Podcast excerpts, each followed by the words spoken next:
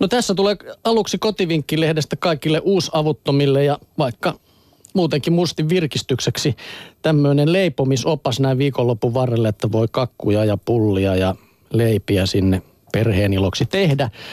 Karkeat vehnäjauhot soveltuvat etenkin sokerikakkujen ja kääretorttujen leivontaan ja sitten erikoisvehnäjauhot eli niin sanotut hienot ovat puolikarkeita vehnäjauhoja, hieman karkeampia ja niihin on yleensä käytetty vain jyvän gluteiinipitoisinta ydinosaa.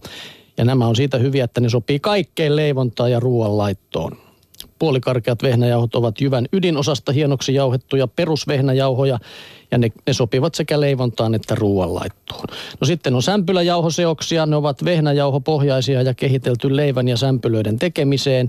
Niihin on lisätty leseitä, hiutaleita tai muuta rakennetta ja makua lisääviä raaka-aineita. Hiivaleipäjauhoissa on mukana myös vehnän jyvän kuorta lähellä olevia kerroksia. Jauhoissa on enemmän kuitua ja vähemmän sitkoa muodostavaa gluteiinia. Ne sopivat hyvin ruokaleipien, sämpylöiden ja piirakoiden taikinoihin. Tästä tuli heti mieleen, että ennen myytiin hiivaleipiä. Mihin ne on hävinnyt? Mä ostin ennen On aina niitä hiivaleipä. Onko sillä nimellä? Hiivaleipä. No en mä tiedä, No onko nyt sillä täytyy, nimellä, mutta Täytyy tutkia tarkemmin. Se oli semmoinen vanhan ajan, joo. No sitten vielä otetaan Graham-jauhot, eli täysjyväjauhot. Ne sisältää vehnäjyvän kaikki osat, alkion, ytimen ja kuorikerrokset, ja ne jauhot sopivat leivän ja sämpylöiden leivontaan ja tuovat sitten mukaan lisää kuitua ja makua, eli terveyttä sitten myöskin siitä. terveyttä, terveyttä, mutta kyllähän tämäkin on muuten terveyttä. Paukkumaissi eli popcorn yllättää iloisesti terveysvaikutuksiltaan. Sokerileipurille on tarjolla kevään heleitä värejä, näin lupaa kodin kuvalehti.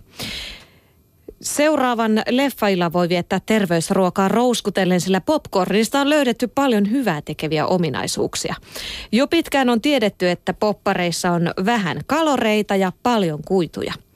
Jokin aika sitten amerikkalaistutkijat selvittivät, että maissin jyvissä on myös paljon antioksidantteja eli pölyfenoleita, jotka suojaavat solujen terveyttä. Popcornissa on jopa enemmän pölyfenoleja kuin vihanneksissa ja hedelmissä. Pieni takaisku taas on se, että terveyspopcornit pitää valmistaa ilman rasvaa tai suolaa. Ilman popcorn-konetta se ei on luonnistu, mutta kattilankin pohjalle voi lorauttaa öljyä vain tilkkasen. Suolan sijaan paukkumaissit voi maustaa vaikka ripauksella parmesaanijauhetta. Maustamiseen voisi sopia myös savustettu paprikajauhe tai chili. Tai entäpä terveellinen tummasuklaa? No sitten vielä tiedoksi täältä, että hampaiden väliin jääviä kuorenpaloja ei pidä sylkeä pois. Niissä niitä hyviä polyfenoleja on kaikista Mihinkä ne eniten. keräillään sitten? Ne täytyy pureskella ja anna vaan kaivelee, niin, niin joo, se on nimittäin just se inhottava juttu, minkä takia ei ole kiva syödä popcornia. Mutta se on muuten hauska tuo vanha sana paukkumaissi. Sitä Se on- pitäisi se on käyttää paljon aina. parempi kuin niin, popcorn. No, kivan kuulonen. Paukkumaissa. No ne oli siis terveellisiä, mutta sitten tässä koti- ja viinilehdessä myöskin jatketaan popcorneista, mutta nämä on nyt sitten trendikkäitä. Nimittäin popcornia käytetään niin, että siitä voi uuttaa makua vaikka jäätelöön tai jälkiruokakastikkeisiin, bryleisiin tai alkoholiin ja drinkkeihin. Tämä kuulostaa yhtä kummalliselta kuin viime vuonna Yhdysvalloissa nähty murumaitobuumi, muromaitobuumi. Sellainen maku, joka irtoaa sokerihuuretusta cornflakesesta maitoon.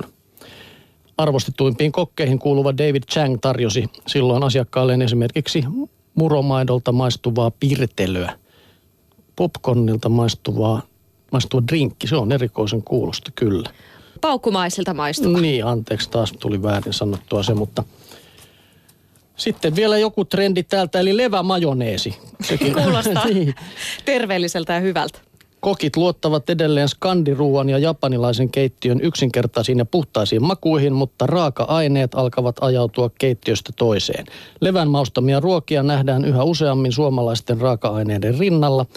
Helsinkiläinen ravintola Askon esimerkiksi tarjonnut silakoiden kanssa levämajoneesia ja tamperelainen ravinteli Huber leväsalaattia turskapullan parina. Vieläkö otetaan joku? Vielä ehti. No niin, sitten otetaan kukkakaali. Kasvisruoan suosio nimittäin kasvaa ja yksi vuoden suosituimpia kasviksia on kukkakaali. Ja nyt ei puhuta vain pelkästään siitä perinteisestä valkoisesta, vaan myös violetista ja vihreästä kukkakaalista. Ne onnelliset, joilla on oma keittiöpuutarha, saattavat tosin äänestää myös parsakaalia ja erityisesti makeita ja rapeita parsakaalin versoja. Toikin kuulosti hienolta violetti kukkakaali. Se on hyvän näköinen salaatissa. Lautasella. Uskotaan, joo. Semmoisia trendejä siis, on, oliko ne niin tämän vuoden trendejä?